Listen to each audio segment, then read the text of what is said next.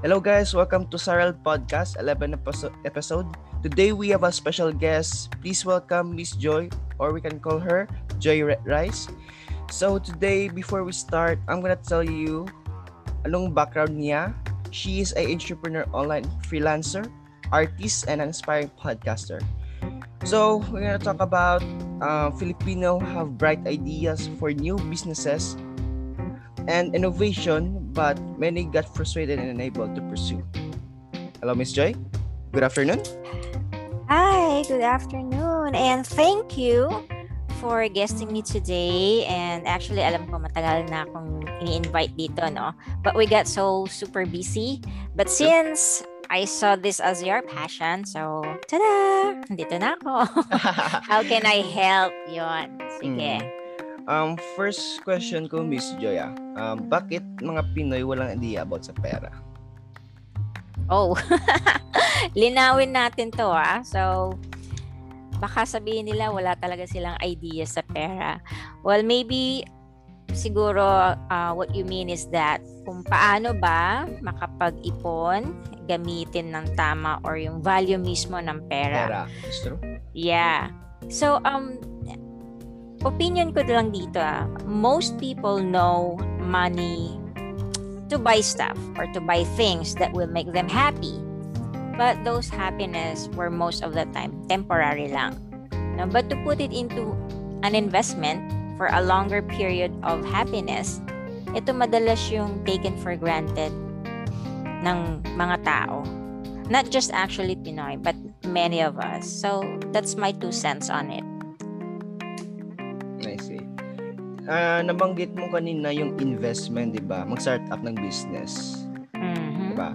Mahirap po ba mag-start ng business? Paano ito pursue? Well, ang sagot dyan, oo at hindi. Okay. Okay? Now, um, madali siya if you know what you are doing, if you know the guidelines, ready with all the investments, Okay. with the business plans, uh, backup plans, and also resources. But it's not really actually madali. What I'm trying to say is mas uh, smooth sailing yung yung flow in setting up a business Okay. if you are ready with all this. All right. Now, unlike dun sa mga when I say dun sa mga nahihirapan kung bakit, usually ito kasi yung nagte-try mag-business or invest into something kung ano yung uso lang. No, madalas ko ano yung nauuso. So, like konting pera lang sometimes isusugal na without being prepared talaga sa sequen- sa consequences after effect if mag-succeed or not. Especially um, yung factors ng emotionally, mentally, and financially. Kasi, let's say, konti lang yung ano, konti lang yung, or sapat lang yung, yung pera na meron ka, eh gusto mo talaga mag-invest. Mm. So, if in case nag-succeed ka, well, that's good news, di ba? That's true, that's true. However, meron tayong um, mga bagay na minsan bigla ang hindi natin i-handle, kayang i-handle. So, for example, small business ka, biglang bumongga yung, yung mga bentahan mo or products mo, That's true. humingi ngayon ng mas maraming quantity ng order. So, may mga aspetong nasa-sacrifice kapag nabigla ka, na-overwhelm ka, hindi mo kaya to i-handle. So, nagkakaroon ng ah, problema sa quality, yung customer service, proper handling. Yun yung mga bagay na dapat umpisa pa lang meron ka na rin plano about this. Pero sometimes, dahil nagmamadali kang magkaroon agad ng business, dahil gusto mo, feeling mo, mauna ka sa iba, yan yung nagiging problema. Hindi mo to naisip beforehand na, ay, yung ganitong factor na pwedeng mangyari. So, ayun yung nagkakaroon ng nahihirapan sa simula sa Mm. pag-setup ng, ng business. And um, usually, kapag nagsiset-up tayo ng business, kaya challenging sa iba, no? That's true. ah, nawawala yung motivation. Kasi pag-process ng papers, minsan may, mahirap kapag hindi na-approve or kulang sa papeles. So, yun yung isa sa mga struggles. So, kaya yes and no. Yun ang sagot doon. I see. Thank you, Miss Joy. Um, nabanggit mo kanina yung nagsastart, nagsastart up ka ng business at 'di ba yung sinabi mo kanina yung gusto gusto ng isang tao maguna kasi gusto niya maging maging ano first first nga person maging successful, 'di ba? Mm. So, syempre, meron dyan mga personal, ano, product, etc. Paano handle yung, ano, customer, diba? Dapat in the first place, need yan i, ano eh, i start, isipan ng paano, diba? Yes, oo. Gusto. Start pa lang. Kailangan may plan Mm. ka na about it. Mm.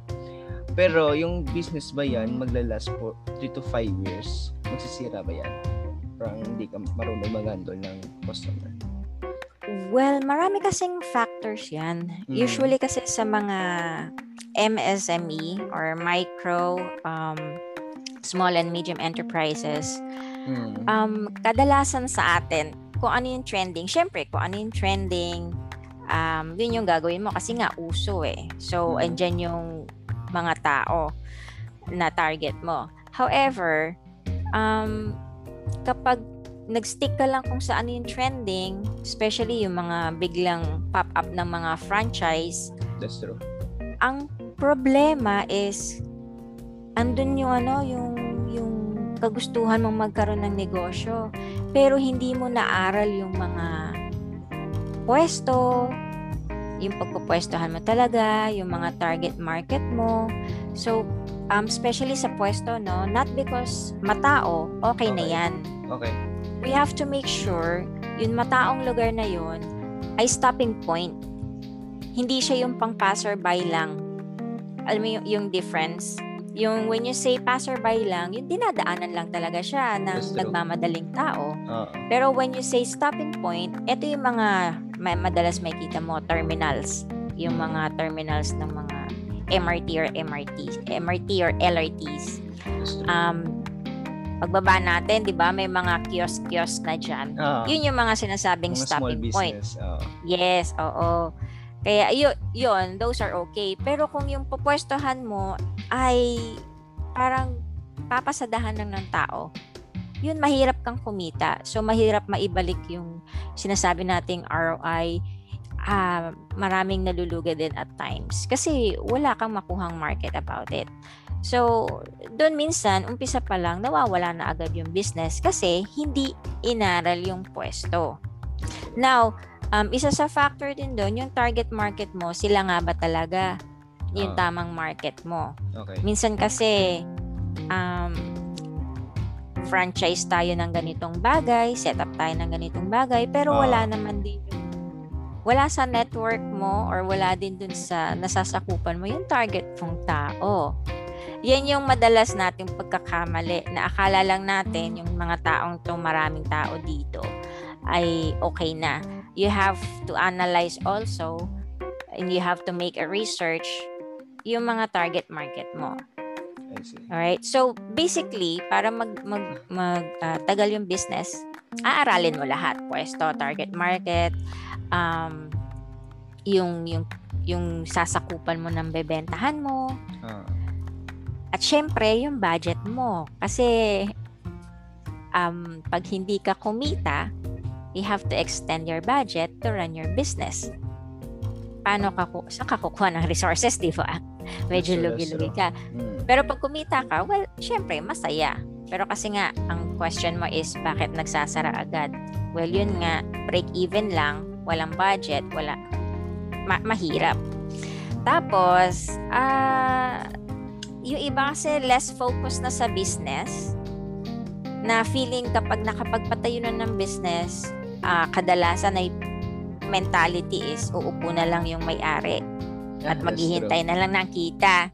So, di ba dapat hindi? Dapat Yes. the more na nagkaroon ka, the more na mas magsipag ka Mm. para alam mo, i-roll out yung, yung pera mo. Mm. So, para malalaman mo yung, yung, yung flow and everything. Eh, yun lang. I see. Yun lang. yun yung, yung mga factors kung bakit hindi masyadong nagtatagal yung mga businesses. Ah, U- with, not taken for granted yung mga ganitong bagay. okay, okay. So, meaning, uh, meron ba possible, may possibility nga ma-fail yung kanyang ganyang business ng mga pass-by lang? May possible. Possible na ano, I'm sorry? Mag-fail, ng, mag-fail yung business sa kanila. Oh, oh, yun yung masakit. Okay. Yun yung masaklap na pangyayari kapag nag-fail yung business natin. Hmm. Okay. So, as a in- entrepreneur, Miss Joy, ah, um, ah, ano bang pinakamahirap gawin sa isang, isang entrepreneur? Ah, Ah, w- maganda yung question na yan, ano. Let's say siguro ano na lang, ano na lang yung challenging. ah, challenging, okay. Oo, ang challenging dyan is, of course, to maintain and sustain the business and to retain the clients and get more clients. Iyan yung lagi mong ilalagay sa, sa kumbaga, Paper. sa isip mo. Yeah.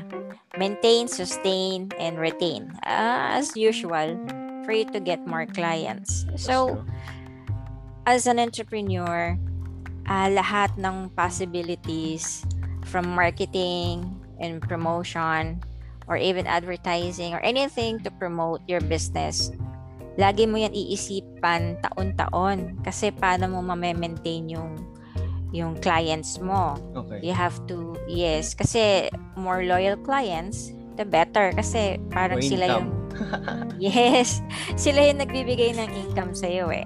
And definitely, um, lagi mo silang, hindi naman sa laging pagbibigyan, but give them ng something in Value. return. Mm. Yes. Yeah, but aside from giving them value, bibigyan mo rin sila ng, papadaliin mo rin yung buhay nila dun sa mga ah, pagbibigay mo ng customer service para sa kanila. I see. Yun na hindi na rin sila mahirapan sa mga orders mo, sa mga hinihingi nila sa'yo. Um, for me kasi nag, nag ano rin kasi ako eh. Nag ah, work din ako sa BPO companies before. BPO. Iba talaga nag yes, um Ah, call center, mga di ba? sa call center. Yes, oo. Yes. Naka- nagkaroon ako ng experience mag-work dyan. Iba talaga ang ibinibigay ng magandang customer service. Ito, kapag ka nagkapagbigay ka ng magandang customer service, andyan nagkakaroon ka talaga ng loyal customers. Okay? Loyal customers, loyal clients, and um, this will lessen the challenge sa business mo na to, to retain them. I see. Yun. Oo. So, ito challenging to sa ano eh, sa maraming business. Lalo na dito sa Pilipinas. Mhm. Di ba? Ah, hindi tayo masyadong magandang magbigay ng customer service sa sarili natin eh.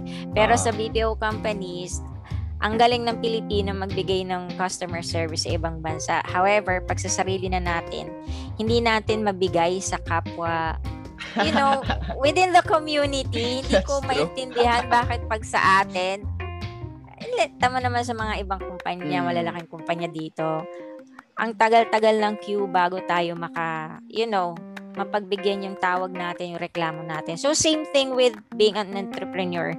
Siyempre, kapag may clients ka na hindi naman nagko-complain or, but then trying to question you anything or inquiring anything, make sure na nabibigyan mo agad sila ng attention. Mm, that's true. Okay?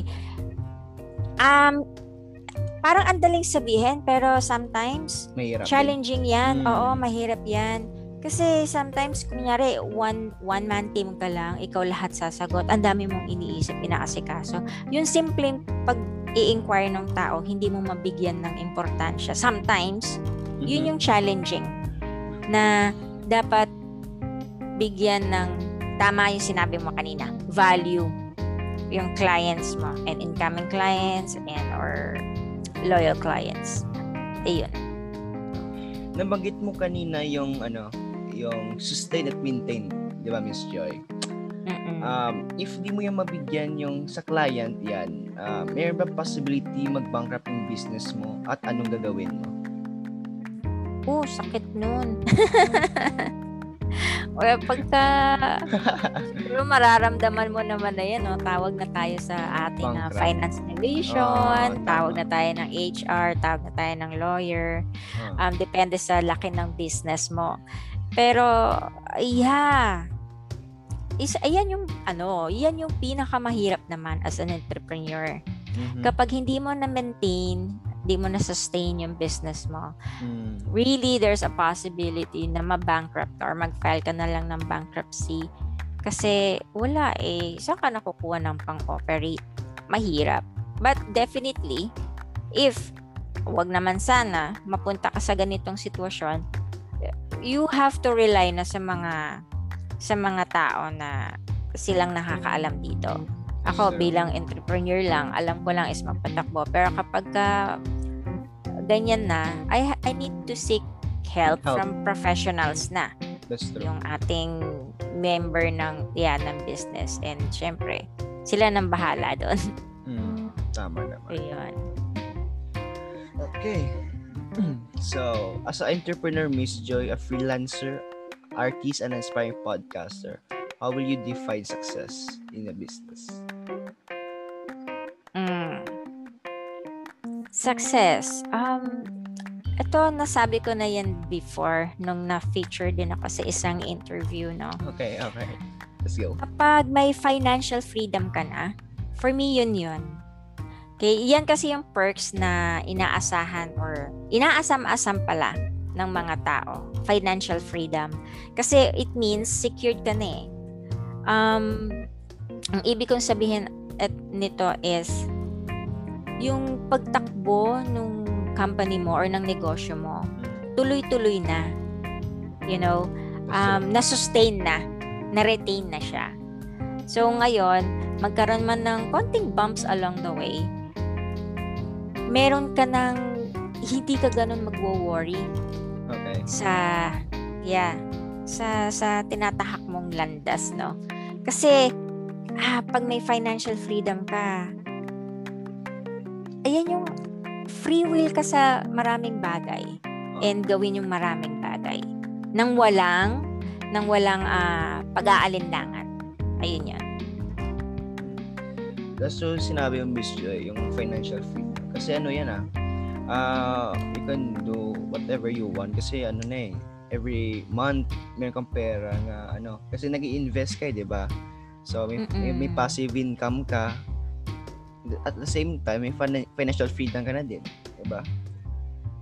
Yes, ah yung yung income mo dire-diretso. Yes, that's Ah, true. when you say naman passive income, marami kasing klase ng income streams, no? Investment. Yung when you say passive income, ito naman yung kunyari, um, example, um, meron kang, meron ka, yung meron ngayong uso, yung pag-franchise nitong food delivery. a food panda. So. Uh, mga ganon. Ah, ano yun? Also, for with regards to uh, financial freedom, meron akong um, 12 habits about it that will Okay. help you reach financial uh, freedom. Uh. Number one, of course, mag-set ka ng life goals mo. Right? Tama, tama. And then number two, um, make a budget sa lahat. Sa pag-iipunan mo or dun sa sineset mong goal. And also make sure, pangatlo, pay off all your credit cards in full as much as possible. Wala kang utang, wala kang debts. tama. Di ba? And then, um, definitely, you need to have savings. That's true, that's true.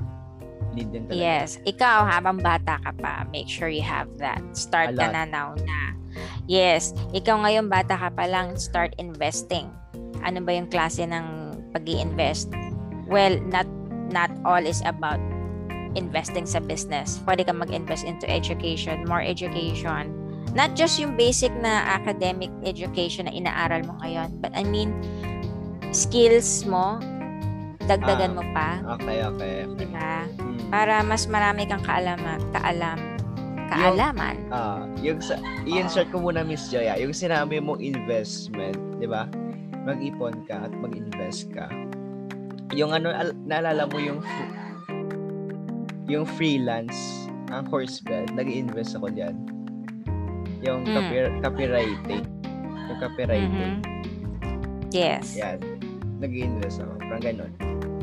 Ah, yeah, that's good investment. Uh, continuous, uh, that's part of the a good habit, no? Continuous education. That's well, that's Um, investment also is like, um, well, sabi ko nga maraming hindi naniniwala sa mga insurance. But then, for me, since nakakuha din ako insurance or I believe in that, it would save you also an investment sa mga insurance. Kaya lang naman maraming hindi naniniwala doon kasi ah Filipinos would tend to say na wag na lang mag-invest dyan kasi wala naman masyadong pera.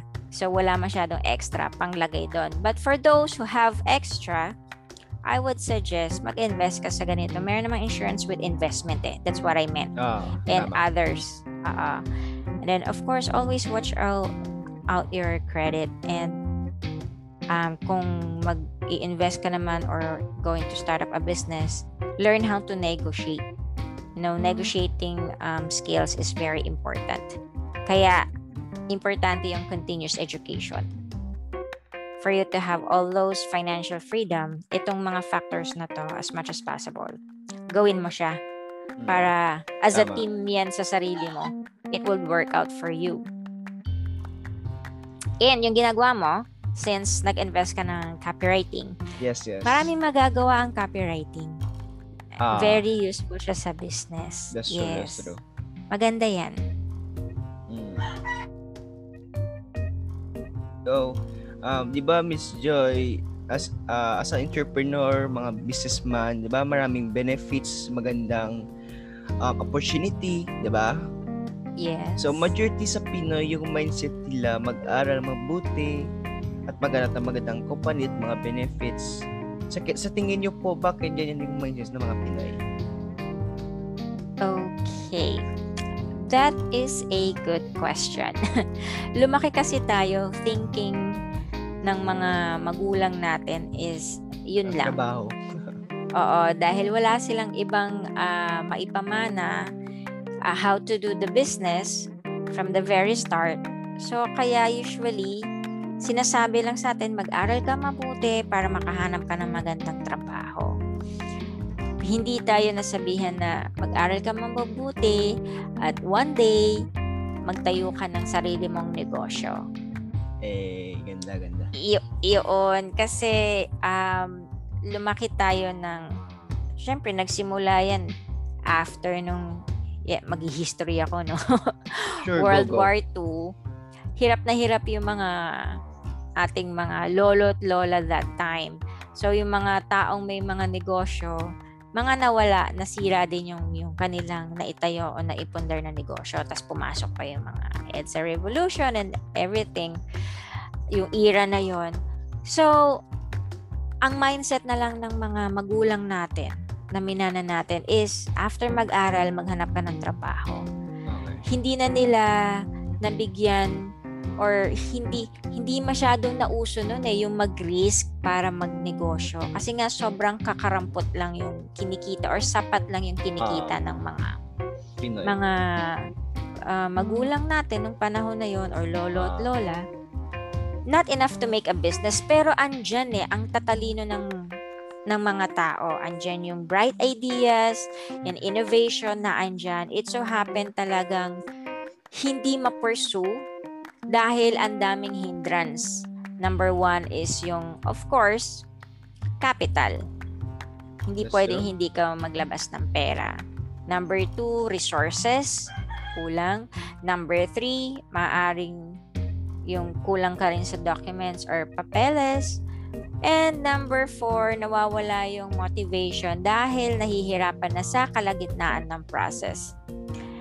Most of the time, people with bright ideas and um, innovation sa utak nila, ang andun yung hype na hy- hyper na hyper silang isipin yun eh. But when it comes to application, diyan nagkakaroon ng problema. Kaya nagkakaroon umpisa pa lang failure na. I see, I see. Mm-mm. Tama yung sinabi mo, yung ano yung kasing mother na yung lola, lola at lolo natin that. Kasi ano lang eh, mindset na trabaho lang. At hindi din sila nag talk about businesses, taking risks, diba? Parang ganon. Yeah, kasi So- madalas iniisip, bata pa tayo, Ah, hindi pa tama. natin alam yon So, dahil napako sa isip natin yon bata pa tayo, Na-brainwash tayo. ilaro-laro lang. Laro-laro lang yung alam natin. Hindi, hindi tayo naging uh, mature enough to think about it na dapat pala bata pa lang, simulan mo na It's true, tama. para nararanasan mo na yung, na, nakikita mo na yung flow. Kasi hindi ka naman magsasucceed agad-agad eh. Talagang makakaranas ka ng ano, ng ah, challenges along the way. That's true, tama. Kasi the only thing na magiging successful ka is kapag, syempre, alam mo ng tapalan tong mga challenges na to. Hmm. Um, Miss Joy, ah, ilang years ka naman nagbi-business? Uh, yung, well, yung mayroon kaming sarili, more than 10 years na yon Oh, decades Um, na. Ah, Yeah, decades na. Pero I started na yung meron akong entrepreneur spirit. Kumbaga. Okay, okay. Grade school pa lang ako. Ramdam ko na siya na, you know, I'm in, in into this or something. Nag, yung, yung mindset ko, iba. Parang bata pa lang ako, marunong na ako mag-ipon. And then, marunong na ako magbenta. Like grade Okay. 4 pa lang, nagbenta ako ng pulveron. Parang I asked my mom kasi ka. masarap siyang gumawa eh. So, I asked her, Ama, gawan mo ako ng pulveron tsaka ng yema. So me, hindi ako nag-hard sell sa school. Ang gagawin kong technique is, kakain ako. Eh, masarap akong kumain. Magpakita kung paano masarap kainin. So, syempre, parang may may inggit. Saan mo kinuha yan? Sabi ko, o Ah. dito, meron ako. Gusto mo? Sige, pingi. O, ito. O, 5 pesos. Pera Ganun na, ganun. yung mga ganong style lang. So, hanggang sa na-pick up ko na yung mga ganon, parang bata pa lang, marunong nang gumawa ng diskarte. College ako, inulit ko siya. Nagbenta ako ng mga anik-anik. Ano so, kumikita ako. Ano yan? Ah, DVD. Ayaw, oh, oh, yung that Gusto kasi nun magbenta-benta ng Ah, DVD. okay. Yo, so, para may extra ako. Diba? See. yung ganon, ah marami. Nag, tapos nag, kahit habang nag-work ako, nag-try din ako mag, um, Nagbenta yung ulit? bazaar, sa mga bazaar, oo. Okay, okay, food okay. naman. Bazaar, hanggang sa meron akong sarili kong pera, nag-try din ako mag-franchise. Ayan. Yung sa franchise ko, hindi masyadong sinuwerte kasi hindi ako sinuwerte rin sa nakuha kong magbabantay. Mhm. hindi ko na lang i-elaborate kung bakit. But, you know, yon Okay yung naman. mga ganon bagay. So, iyan, trial trial period ko yan sa hulmahin yung sarili ko Mm, sa pag business. pagiging isang entrepreneur, Ah. yes, and pagiging um, magkaroon ng business. So, itong mga trials na to, yan yung, yung mga experience na to, yan yung mga challenges na made me stronger and made me more prepared Wiser. Oo. kung ano, yes, sa sa susunod na tatahayakin kong negosyo. Mm. Yun lang. Nothing much naman. It's okay, Miss Joy. Pero thank you ah, sa beautiful answer. Um, di ba, decades ka na nagbi-business. Like, very long time na yan ah. Di ba? More than 10 Oo. years na. Di ba? Oo.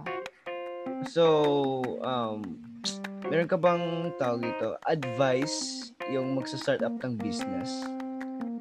Yung mga basic advice. Oh, yes. Oo. Um, number one, lakas ng loob. Okay? Importante yan. TikTok Tsaka, yan. yes, be ready mo, be ready yung yung sarili mo, hindi lang yung utak mo. Emotionally, nasabi ko nga kanina, you have to be ready physically, emotionally, um, and financially, and mentally. But kasama physically. Mm. Kasi mapapagod ka rin mag-asikaso ng mga bagay eh. So, kailangan yung, yung katawan mo maayos. Yung healthy ka. Para healthy rin yung thinking mo. Okay. Um, and ready ka rin tanggapin yung mga sas usually, alam mo naman, dito sa atin, hindi lahat ay pabor sa naiisip mo. So, ikaw, masaya kang nag-iisip ng negosyong gusto mong itayo. Pero Ah. may mga taong, you know, uh, it's not naman crab mentality that we're saying. Meron lang taong hindi pabor sa ginagawa mo and they will tell you that na hindi sila pabor sa sa ginagawa mo Okay. and naapektuhan ka. So pag ganon, wag ka muna magpa-apekto. Continue mo lang and make sure na meron kang business plan. Kasi pag wala kang business plan, eh, lusot-lusot yung utak natin. Hindi natin alam yung gagawin natin. Oo, yung next. And make sure also sumangguni sa ating um, matulungin naman yung ating mga government. Kung small businesses, go to DTI, go to LGU, make sure everything is proper, documented yung, yung business na gagawin mo, naka-register ka. Kapag partnership and more, go to SEC. Of course, alam, ito yung mga basic na alam na natin, pero dapat gawin natin. Hindi yun magtatayo lang tayo nang hindi tayo nagre-register. Tama, Mahirap tama. kasi yon. That's true. Um, yeah. And kaya lakas ng loob kasi uubusin yung energy mo kakaisip paano i-process lahat to sa kalagitnaan pagsiset up ng business. Maraming sumusuko dyan. Sa umpisa, boom, okay yan. Pero yung Ah. kalagitnaan yan, setting up the business, dyan madalas nawawala ng motivation yung tao. Para sa akin, gawin mo, tapusin mo, pag-setup ng business and stay strong. Kung mga kung sa tingin mo yung yung nakapaligid sa hindi naniniwala sa pero merong ibang tao na naniniwala sa ito yung mga target clients mo, dun ka Oh, sa okay. kanila. Sa kanila ka mag-focus, wag Focus. dun sa mga gustong humila sa Tama, Yun tama. lang. Mm-mm. So, that's it. Wrap na. Ayan na. Ayan na. Well, thank you. Thank you, Miss Joy. Yan. Oo. I know, alam mo, Sai, I'm so glad na na-invite ako dito. And I know you're still young and also an aspiring podcaster. And that's Thank you, why I thank you. supported you here kasi maganda rin yung yung goal mo and adhikain ng ano mo, Hey. ng podcast mo. And go. yeah, I'm proud of you for for that. Ayun. Um, before... And yeah, oh, Okay. listen, listen din sila sa Humor Me Joy. Ay, okay, okay. Humor Me Joy, yes. Um, those are most mostly up, talks about online freelancing from how to do it to how to get a client and then also self-care. Okay. And um, yun lang. Um, guys, don't worry guys, yung sinabi ni Miss Joy about sa kanyang podcast, don't worry, I will share it sa akin um Anchor or sa Facebook page ko yung uh, uh, yung podcast niya. So you you can watch her videos and learn from it. So thank you, thank you. Oh, thank you so much. Thank you, Sai. Mm, no and hello problem. sa listeners ni Sai. Thank you, Miss Joy. Thank you.